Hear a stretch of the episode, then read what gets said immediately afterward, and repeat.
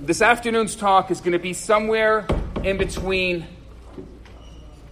Hasidic philosophy, a little bit of pop psychology, and somewhere in between. Over the past couple of years, something that we all knew about years ago has become more popular, and it's called the Big Five. And soon I'm going to explain to you what's in front of you, and we'll do that exercise, and we're going to talk about that exercise. But before I do that, I want to give you an, an idea about relationships in general. If I had to think of five things, what five things can help every single relationship? You see, our relationships are so diverse, there's so many kinds. Some of our relationships are based on unconditional love, or at least they should be. According to the Torah, Pirkei Avot, the ethics of our fathers, calls this love ahava she'ena tiluya bitavar, a love which doesn't depend on anything. The first kind of love. Think about this for a second.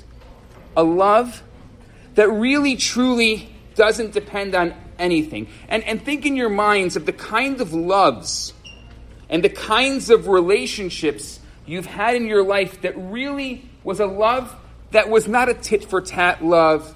It wasn't you do this for me and as a result I'm going to love you. It was truly a love that didn't depend on anything. Then there's your family. And each relationship in your family is going to be different. For example, you need to honor or respect your parents, love and be a giver, perhaps sometimes be a receiver, hopefully, more of a giver than a receiver, I hope. If you have children, it's a different type of love. Love for a child kind of goes through the process of life. At some points, we're more givers, at some points, we're more receivers, and sometimes in between. It's a fascinating dynamic and relationship, the love between parent and child. Your siblings, you try not to be a rival with them. And then there's the extended family, what we call the Jewish people, the tribe. The Torah wants us to love each other unconditionally. That's a, a huge word. The word unconditionally. That is the actual mitzvah of Ahavat Yisrael. The love of a fellow is the love of a fellow unconditionally. It's a word that I think is so overly used and so wrongly used and sometimes not used at all. The unconditional word. There's also other types of love. There is conditional love, which the Talmud or the Mishnah calls ava shituluya bedavar, which is the working relationship. Let's say uh, a coworker, your boss, your neighbors, even the government. You're not obligated to love any of these people, but you need to get along with them. There needs to be what we call in halacha darchei shalom, getting along, a way of peace.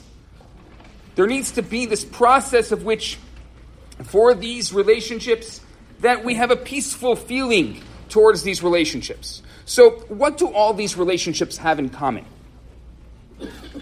What do they all need to improve? One thing that I could think of is the word conflict. They need to improve conflict. Every single relationship has or could have some kind of conflict.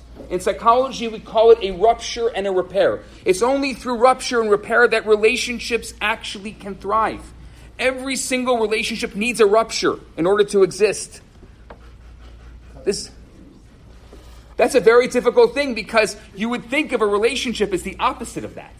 Why would a relationship need a rupture to exist?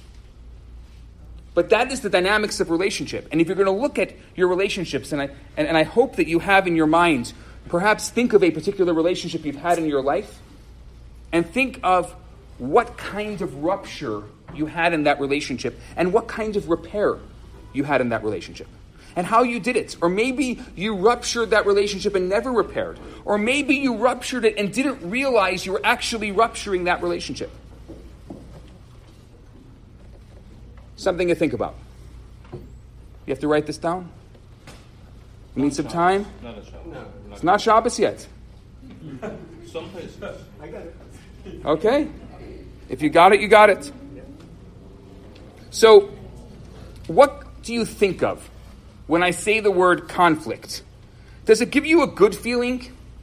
Does the word conflict give you a bad feeling? Does it make you uncomfortable? Are you the kind of person that can embrace conflict? The first thing,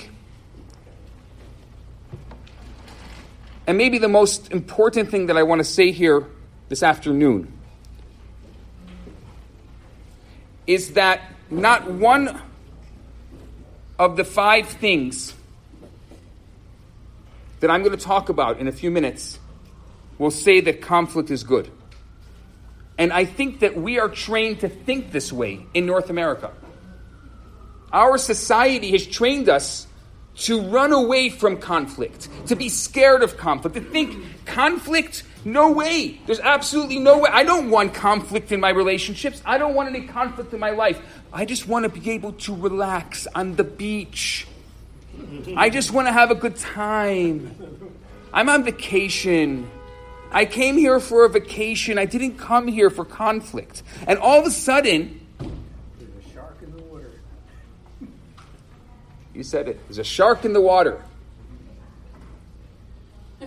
What was supposed to be something exciting is something that is not. And that is one of the great mistakes that people, when they look at relationships, look at it as a mistake.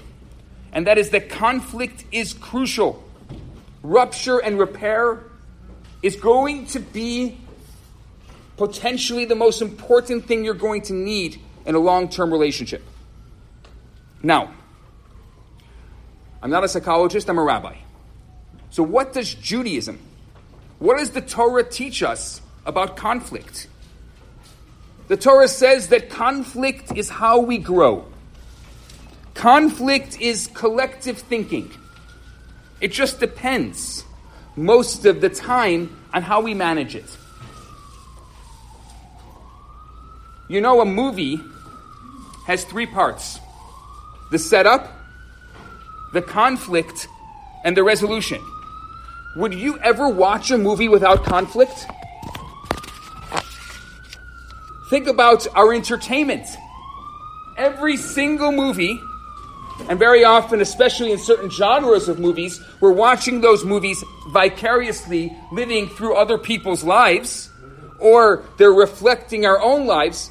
And every single movie, every single one of those narratives and stories is going to have a conflict as the central theme of the narrative, as a central theme of the story.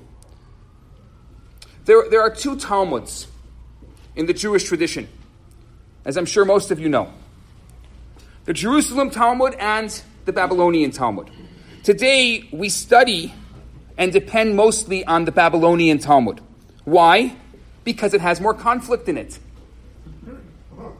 Everybody is always disagreeing. The, Ju- the Jerusalem Talmud is just too serene. It's not interesting. It's not exciting to us. And so, what became the debate of the yeshivas and the debate of the Talmid Chacham, of the, uh, of the scholar in Judaism, is going to be the conflicts within Judaism. That's what we have. That has been what's ignited our sparks in our souls for millennia. So I'll go back to my initial question. Why is conflict so important in a relationship?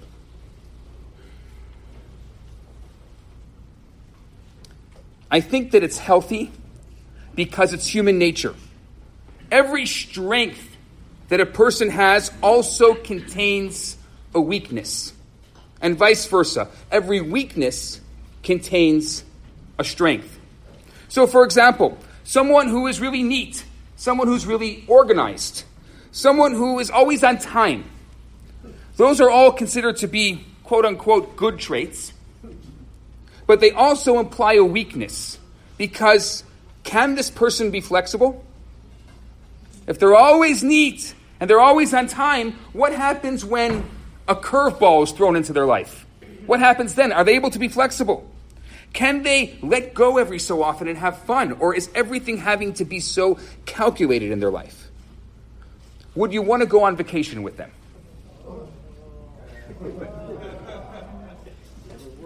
Sometimes they're you know those people they're like your your your your post army trip coordinator in Israel. You ever have those? Yalla, 5.30 in the morning. Come on, come on, we have to get to Subasada. Come on, come on. Eh.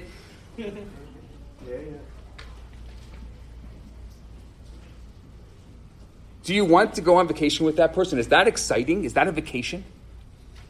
So every single thing that perhaps you're going to see as a strength also within it contains a weakness. And you have to make sure that you choose your strengths properly because they will also have within them weaknesses. So when you're looking for a partner or you're looking for a particular trait in a person, you may want to think about this. What is the trait that I'm really looking for? Because within the trait that I'm looking for, that particular strength that I think is so important and I can't live without may also have within it a weakness that I can't live with.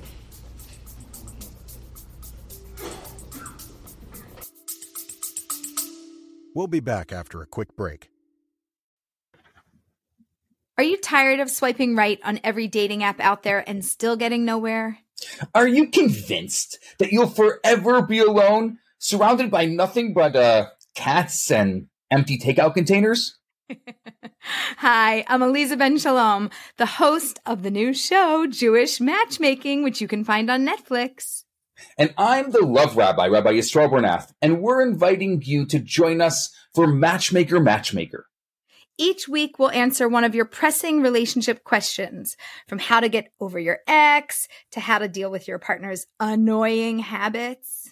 So if you're ready to laugh, uh, cry, or maybe even find love, then tune in to Matchmaker Matchmaker, and it's available now wherever you listen to your podcasts.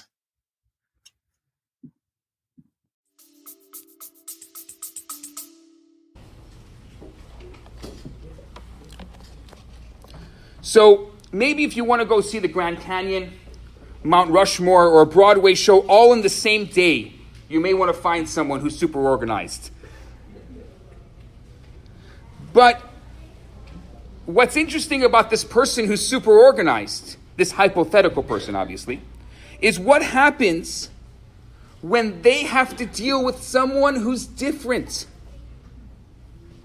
Someone who's different at home or at work or at school, anywhere. The first thing that you have to understand is that you need them and they need you. When it comes to a long term relationship, the most important thought that I would put into a couple's mind or into someone looking into for a long term relationship into their mind is that a relationship solves one problem and one problem only. And you need to have more losses than not when it comes to this problem. And that is, it ends loneliness. Now, as long as you have more advantages, as long as there's more reasons to be lonely than not to be lonely, you're never going to want to end your loneliness. And it actually, if you thought about it, and it's not for right now, but it's another thing that I can do where we can talk about loneliness and how important it really is in your life. But as long as loneliness is not the greatest challenge in your life, as long as you don't want to empty out half of your closet, sleep on one side of your bed, sit at one chair at your table, and truly feel that there's truly, truly something missing in your life, Because sometimes people have to do that. People have to feel so lonely in order to realize there's something mm. truly, truly, truly missing in their life.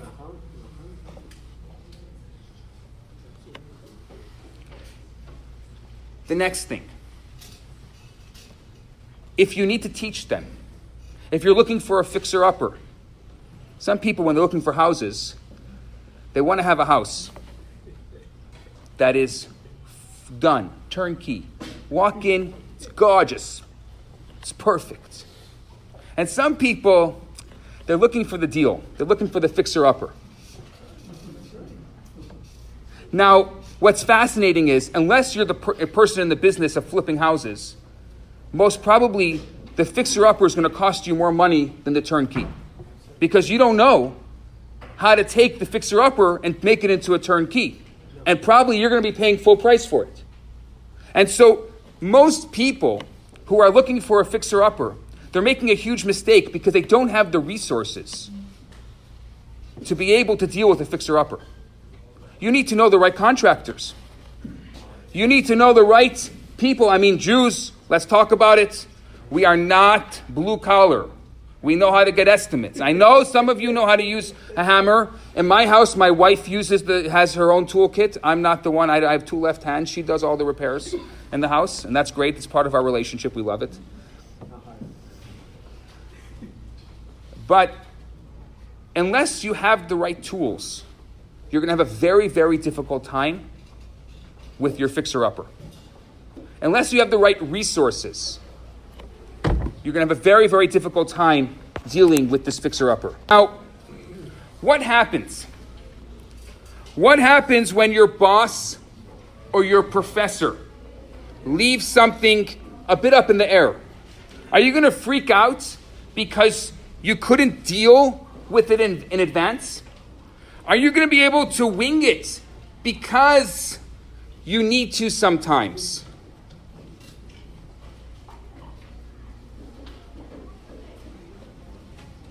Do you need to constantly be someone who is organized, who has it all together? Or do you want to be someone who's a little sp- spontaneous? Now, the fact is that we're all complicated. People are complicated. People are very, very complicated. There are so many different kinds of conflicts. And we all think that our conflicts are unique. Nobody else has this in their life. This is I am. The only one since the beginning of creation that ever had this problem. Nobody can even relate to my problems. My problems are so me that no one, if I even tried to explain it to you, you couldn't figure it out. How often do I hear that? I want to tell you, I'm sorry to tell you, I hope I'm not the first one to break the news to you, but your conflicts are not so unique. When I hear, sometimes people get annoyed with me because I hear something and I'm like, uh huh, uh huh, uh-huh, okay. And I put, you know, I, I say, that's number 42, that's number 46, that's number 65. I can put a number on all of your conflicts and all of your issues. They're not unique. You're not unique. And you're not special. How does that feel? Actually, it feels good. Okay, good. I'm happy that you say that. Not everybody thinks that. Some people feel that they're unique and special. You know what? If you feel that you're unique and special, let you be unique and special. It's also okay. That's for the people who didn't want that rupture. But my goal, for those of you who know me and have heard me before, is to rupture our relationship. Because only through me rupturing our relationship can we come to real change, to second order change. That's what we want. So I want the rupture in our relationship. I want to challenge you. And if somebody, you know, if they truly care about you, if they're trying to match you, they don't care about you. They're, they're just trying to get your attention. You know, the match. Oh yeah, I'm like that too. Oh yeah, I'm. Yeah, me too. Oh my gosh. Oh my gosh. I also have a nose. This is amazing. oh wow. I can't believe it. You too. Whoa. Mismatchers. Mismatchers are people who care. They care enough to make a rupture in your relationship. Do you want to be a matcher or do you want to be a mismatcher?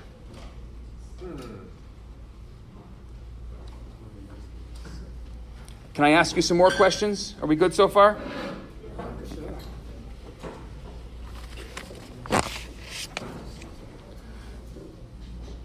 I started talking about five issues.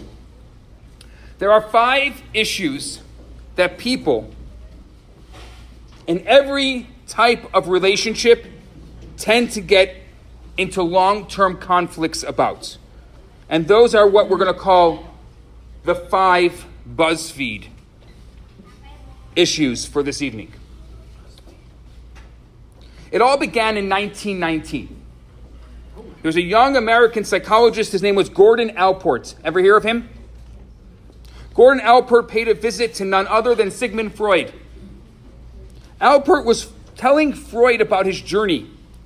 He said he was on a train, and there was a little boy who was obsessed with staying clean and didn't want to sit next to anyone. He didn't want to touch anyone.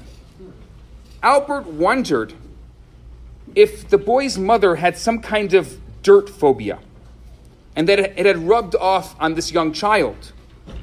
And he's going on and he's telling this whole tale, and Freud looks at him and says, Actually, you never saw this boy on the train. That little boy is you.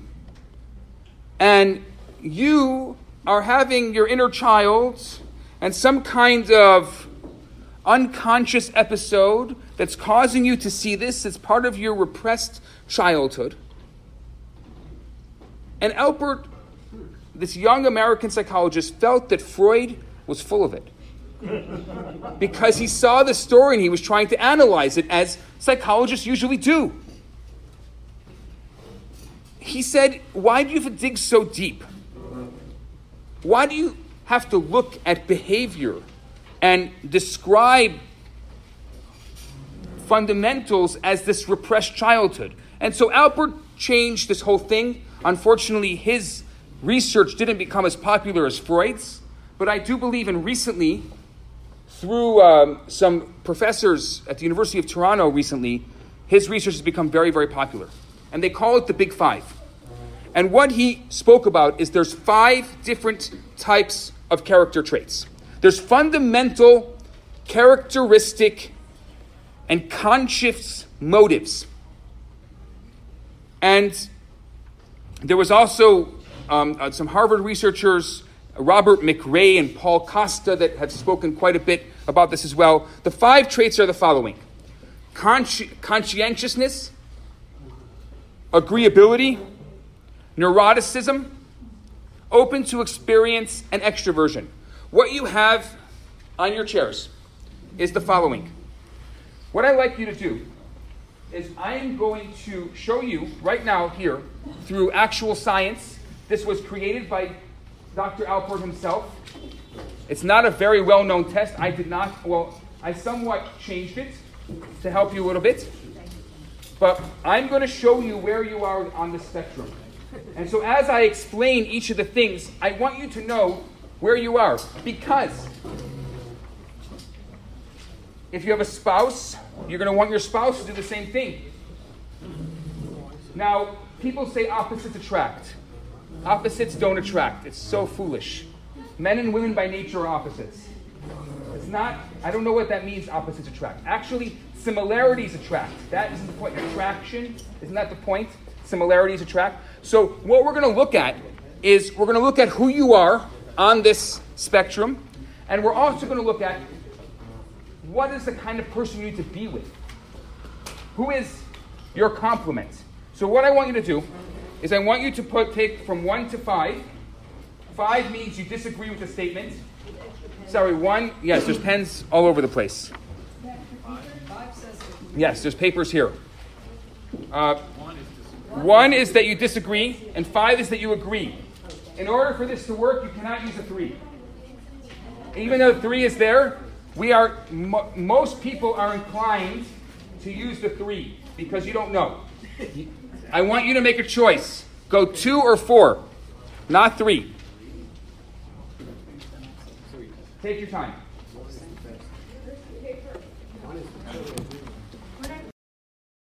Okay, so if you look at your pages, whatever you've gotten through, you're going to find that you have somewhere between 0 and 40 on all of them. So you're going to realize that 20 is smack in the middle. If you did anybody get 0 in anything? Did anybody get a 40 in anything? Yeah. So what's so let's talk about the first one, the E. The E is extroversion. What do you think the opposite of being an extrovert is? So if you're a zero, you're an introvert. If you're a 40 there, you're an extrovert. And anywhere in the middle, you'll see you're more towards extrovert or more towards introvert. How about that? This is this is pure science right here. Now, let me, I'm going to go through each and every one of them. I want to go through the third one first. Conscientiousness. What is the opposite of conscientiousness? Slacker. Lack of direction. That's what it's called professionally. The opposite of conscientiousness is lack of direction. You're going to see. Look at your look at your number three. At your number, twenty is somewhere in the middle. Zero is on one side. Forty on the other side and you're going to be able to see everything in between and where you fit. I just want to tell you if you're a 27 in conscientiousness, you're probably going to want to find somebody who's like a 16, 17 or a 14 It's on the other, on the other side. Because you need both of them. Otherwise, it's not going to, your relationship's not going to be too exciting. It's going to be very dull and bland. It's okay if you're on one side. There's nothing wrong with that. But the point is, is that you have to know who you are in order to see who you are in a relationship. This is really going to help you. I do this with couples all the time. And it's amazing for couples to be able to see their similarities and how they both add such an incredible dynamic to their relationships. So, let's talk about conscientiousness and lack of direction. Conscientiousness means someone who's organized, someone who's on time, someone who's self disciplined, like the, like the hypothetical person I spoke about before. And the scientists call the opposite trait lack of direction, meaning that, oh, that boy, he lacks direction.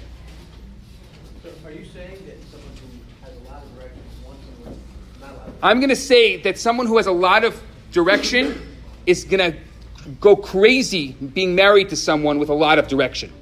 Because who's steering the ship, my friends? That's all I'm saying. Would you say that irresponsible is different slightly? Irresponsible will be different.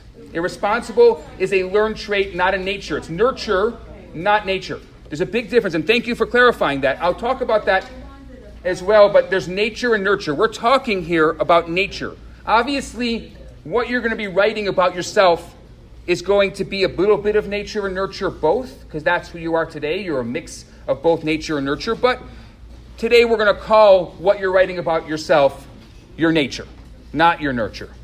Someone who's agreeable is someone who always agrees. Someone who gets along with people. They're diplomatic, they're polite, they're nice. The opposite trait is disagreeable. They're antagonistic. Someone who always disagrees. Someone who always says no. They're a mismatcher. They're blunt. They're moody. And maybe they're a little bit of a curmudgeon if they're not too tall. We'll get to that at some point. Then we have neurotic. Yeah, I think the researchers are really bad. They went there, they went to neurotic. They're going after our poor Jewish mothers. Neuroticism is how emotional someone is, as in emotional unstable, or anxiety, or anger, depression, impulsiveness, thin skin, thick skin, lack of self confidence, self confidence. And the opposite of that is emotional stability. Then we have the last one on the bottom openness to experience. It describes someone who is intellectually curious, really into aesthetics, maybe he likes to read fantasy or sci fi, has a wide interests and hobbies and ideas, likes to try new things all the time, wants to explore the world, And the opposite of that is closed to experience. A person who likes routine. Someone who wants to go to the same restaurant and order the same thing every single time. And they've been getting the same thing at the same time in the same way for the past 15 years. And if you don't serve it like that, oi Vezmir. Because they like it. Their choices of entertainment would be a lot less abstract. And finally, I'm going to go to extroversion, which is number one. I don't know if any of you noticed whether I'm an introvert or an extrovert. You can probably see, I want to tell you, it's pretty obvious. I scored a 40 on extrovert. Just to give you an idea. So, which means if you want to know if I'm on vacation right now or not, I'm on vacation because this is what I enjoy to do to relax. This is me relaxing. There are some people like that. Some people, it'll be their greatest fear to stand up here and talk to you. And some people, this is how they go on vacation. Those 40 extroverts, I guarantee you, should not be married to people who are 40 extroverts. Because that is not a recipe for success. I, am not saying it won't work, I'm just showing you something that is an, an interesting idea of how to look and how to find that particular person. Someone who gets energized by talking to people, doesn't like being alone, generally assertive too. That's an extrovert. They get energized by being around people. The question between extrovert and introvert, people think, oh, I like to be, I, I like, to, I'm extrovert, I'm out there, I'm outgoing. No, our society has created forced extroverts. There's a lot of introverts who have no choice but to be extroverts. An extrovert is someone who actually truly enjoys being with people. They get, they get their recharge, their, their, their real battery recharge by being with people. An introvert is the exact opposite. If you're the kind of person who, after you do a weekend like this, you need to like not look at anybody for two days, you're an introvert. That's okay. We call that an introvert. You get recharged with a good book, staring into space. And being around people tends to drain these types of people. Well, imagine if you have two introverts. What's going to happen? They're never going to get out. And if you have two extroverts, they're never going to stay in. So you need that balance in a relationship of the extrovert and the introvert. That's the most obvious of the five. And it's the most obvious to notice right away. Like, for example, I can for sure, with, a, with maybe a minute or so of speaking to you, I can tell if you're an extrovert or an introvert. It's very easy how you, how you position yourself, how you look, how you deal with various things. I'm going to take questions in a second. Now, I'm going to read everyone's mind. You just pegged yourself into these five personality factors. In your page, you decided where you are.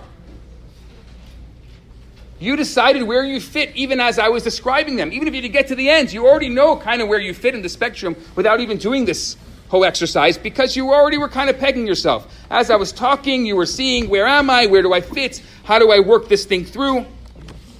So now, can all the disagreeable people please stand up? Come on, don't be shy. If you're disagreeable, can you please stand up?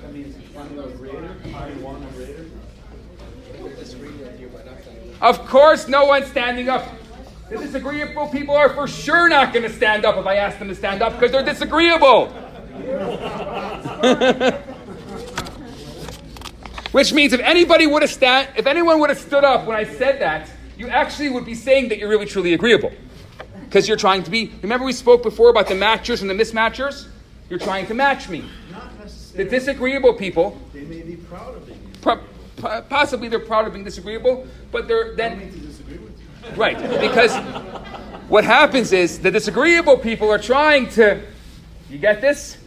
It's a cycle, a vicious cycle. Now we know a lot more about your relationships. Don't worry. We'll have to agree to disagree. That's it. You see? We know a lot more about your relationships now. No, I'm just kidding. Oh, you see, now we even know we even know more about the, his relationships. I'm worried to say this because no one's going to want to talk to me the rest of the weekends. how you fit into a particular, how you peg yourself, is going to help you understand who you are and how you relate to others. So, see if you got a high score, it means finally, you know, finally, after all these years, you can finally go home to mommy and say, I did well. Right? Yeah, I see. What I'm really trying to point out is that the words the scientists have chosen to describe the five factors are really judgmental. And they make us favor one side on the scale versus the other.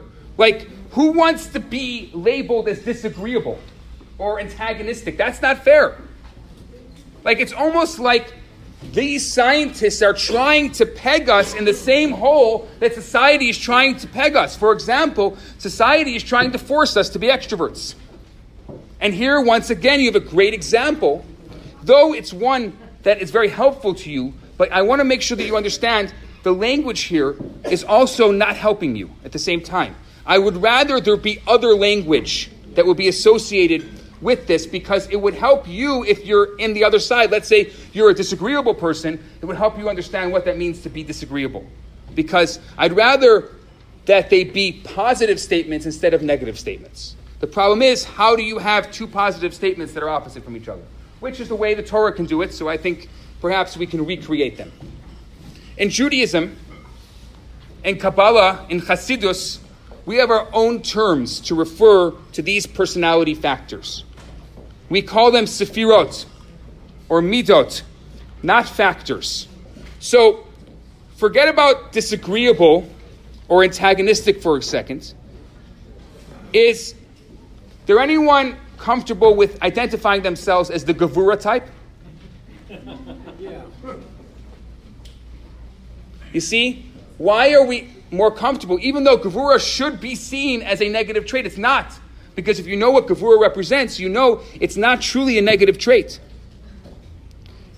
These terms, no, they're not at all. None of the Sefirot are negative at all. And that's why I think it's important to understand the difference between this Allport research, which is amazing, the, what they call the Big Five, and you can look them up and you can look up more about them. I think that they're very helpful in relationships, but they're not helpful as because there is a negative association with half of them. Where the Sefirot may be, in my humble opinion, a little more accurate. So I'll give you an example.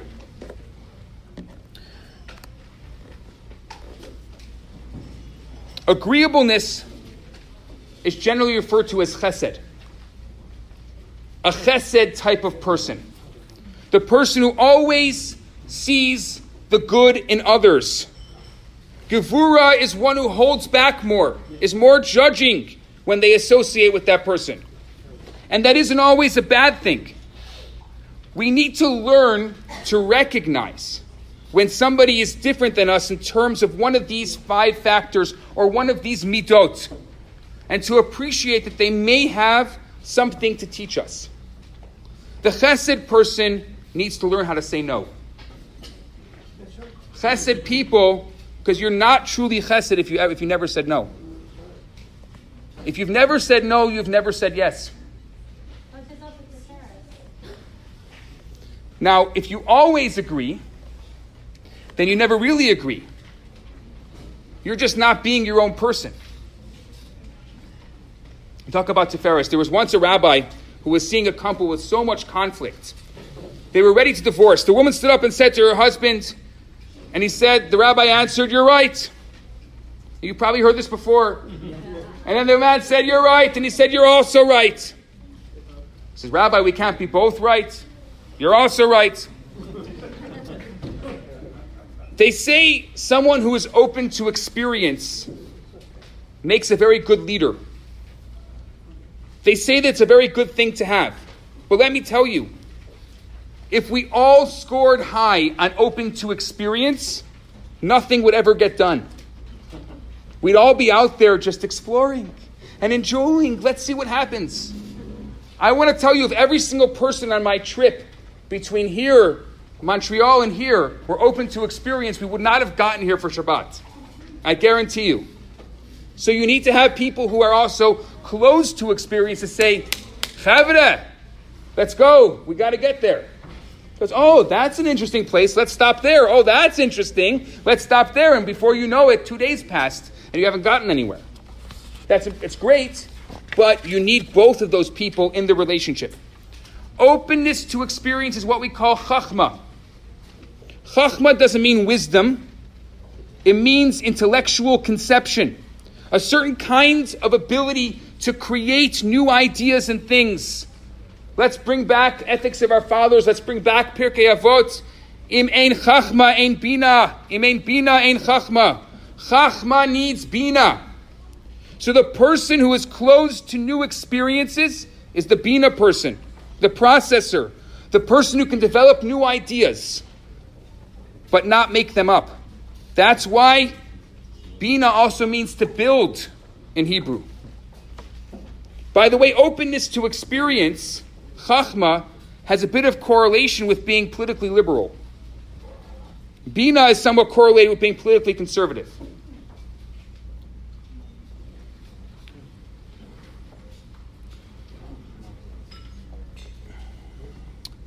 A couple of days ago, I made a big mistake.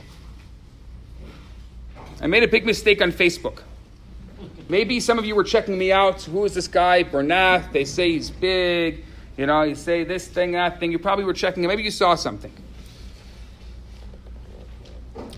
On a tangent, matchmaking or shidduchim is so different today because of Facebook. I can't even give out names anymore. Because the second you give someone a name, they know everything about them. Everything right? They went on Facebook and they looked them up. And all of a sudden, they can tell you everything about them because they look through whatever pictures they have or whatever else things they have on there. I don't even know. I don't even want to know. So I do a lot of blind dates now. They get there, and they get the name right before they get there, and the, and the picture right before they get there. And they have at least five seconds or 20 seconds to kind of figure out who is this person. And what's the point of this? The point is this so they can't spend the three days before the date figuring out why it's not going to work out because we become self fulfilling prophets. We say it's not going to work out, and guess what? It doesn't work out for the 40th time. I'm sorry to say this. Maybe it's going to hurt you, but we are the common denominators in all of our failed relationships. We are the common denominators in all of our failed relationships. So, I wrote something like this the other day. I wrote, Jerusalem was the capital of the Jewish homeland well before the U.S. was even a thought. There's no need to be apologetic or even political about it. Mr. Trump, I don't always like your antics and methodology, but your statement today moved me to tears. And so incredible to hear the truth that we hold so near and dear to our hearts, spoken from one of the most prominent on the world podiums. I pray that lovers and haters only see the good in your words, and this helps usher in an era of true peace. So I'm a rabbi, and this was a personal feeling, a profoundly traditional issue. I did my best. Everyone is talking about how the political climate today is so polarized, especially, especially here in America. In Canada, we don't even understand some of what's going on here. But it's become so polarized, and I wonder why. I think personally, it's because we've stopped seeing each other as people. We've stopped trying to understand why our opponents are the way they are. And to see the good in what they're saying. People, to be apolitical. A hundred plus comments on Facebook war ensued. I didn't get involved or talk about the political opponents like they're bad people because they're not. They're just like you, but a little bit different. They want mostly the same things, but they have a different approach to getting the same results. And maybe these people are wrong, or maybe at least you think they're wrong. How about getting up and talking about how much you appreciate what the other person is saying, how it's coming from a good place before disagreeing with them. How about realizing that God gave you two different personalities that result in two different perspectives? And that happens for a specific reason. So back to my Facebook post. Can we, can we as Jews embrace our Jewish brethren like this? Yes, they may do things differently, different streams of Judaism. We may disagree, we may, we may even disagree strongly, but can we see the good in it? Should we talk about all the anti Israel Jewish factions? You may know that I'm the chaplain at Concordia University, which in Montreal they, they call it Gaza U. It's very anti Israel there, even amongst many Jews. It's very anti Israel. Actually, this year, the, the president and vice president of Students for Palestinian Human Rights were both Jewish. Somebody last year organized an anti Israel Passover Seder where they replaced everything that in, about Jerusalem and the Seder with Palestine.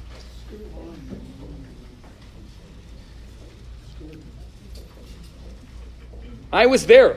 I attended it. They screamed next year in Palestine. As part of the Seder. So, ask me a question. How do you interact with these people? How do you relate to somebody like this? How do you find a relationship or a connection with someone like this? I used to be shocked.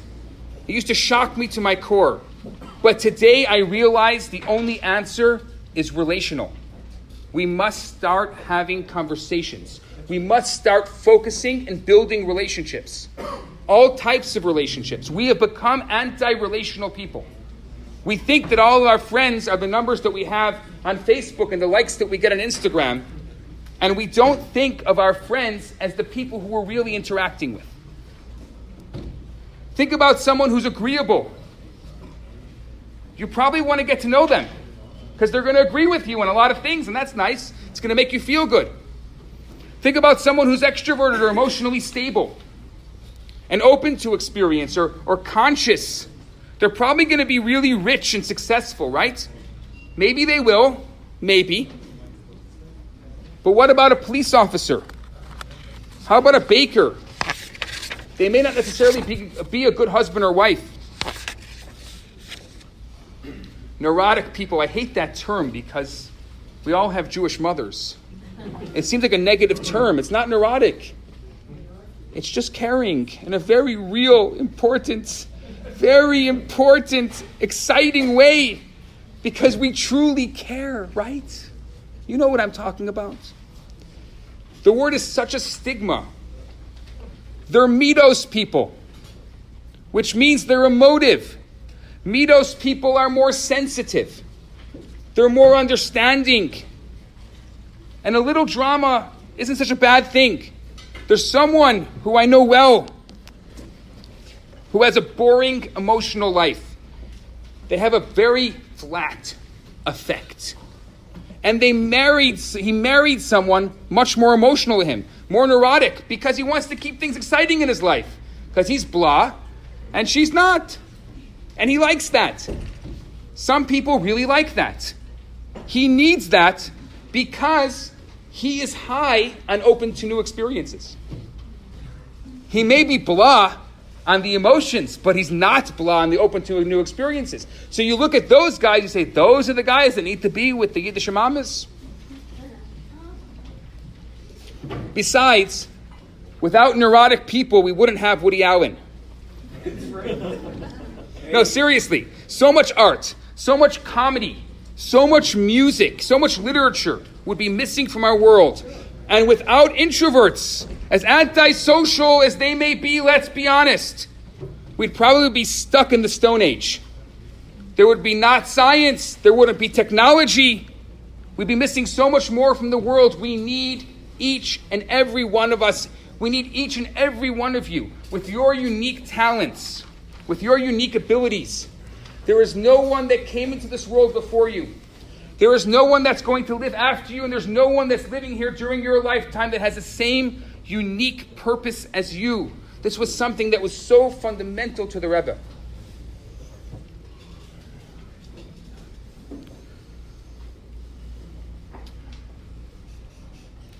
I want to tell you before we get started here tonight and into this weekend. If there's one thing that I can share, no matter where you fall here on the emotional or attached or disattached spectrum, we are here this weekend to be inspired. The only way to be inspired is to come with open hands wanting to learn something new, wanting to experience something new, wanting not having expectations. I came here with zero expectation, so whatever happens is going to be incredible. Sometimes we put our bar up over here and we end up down here. But if we put our bar up over here, we'll get somewhere in the middle. Somewhere. And I want you to close your eyes for a moment or just stare into space, I don't care how you do it, and think about what do I want from this weekend? How am I going to be able to experience second order change? Something dramatically different this weekend than I've ever had before. How am I going to be able to experience something that finally is going to maybe shake me up? Maybe allow me to look at the world through someone else's eyes through a lens that I haven't looked at before. Because the truth is, and I'm sorry to say it again, I am the common denominator in all of my failed relationships. So, what I've been doing until this now, until this point, I haven't, there hasn't been enough of a challenge for me to make a change. And what I pray and I wish of you, before we go on to our next moment, what I pray and I wish is that Hashem should bless each and every one of you with the ability to be able to accept all that will be experienced this week, this weekend. To be able to, if you're a mismatcher, to be a matcher. If you're a matcher, to be a mismatcher. If you're closed to experience, to be open to experience. If you're open to experience, be a little closed to experience. Be able to take it all in and hold it. If you're an extrovert, become a little introvert. Talk a little less. If you're an introvert, become a little more extroverted. Talk a little more. And with those blessings, and the blessings that are coming from being in the shchuna, from being in this environment for the next 24, 25, and hopefully maybe even 36 hours, with the Rebbe's brachas and with the Koyach of Hashem, we'll be able to be very successful this weekend.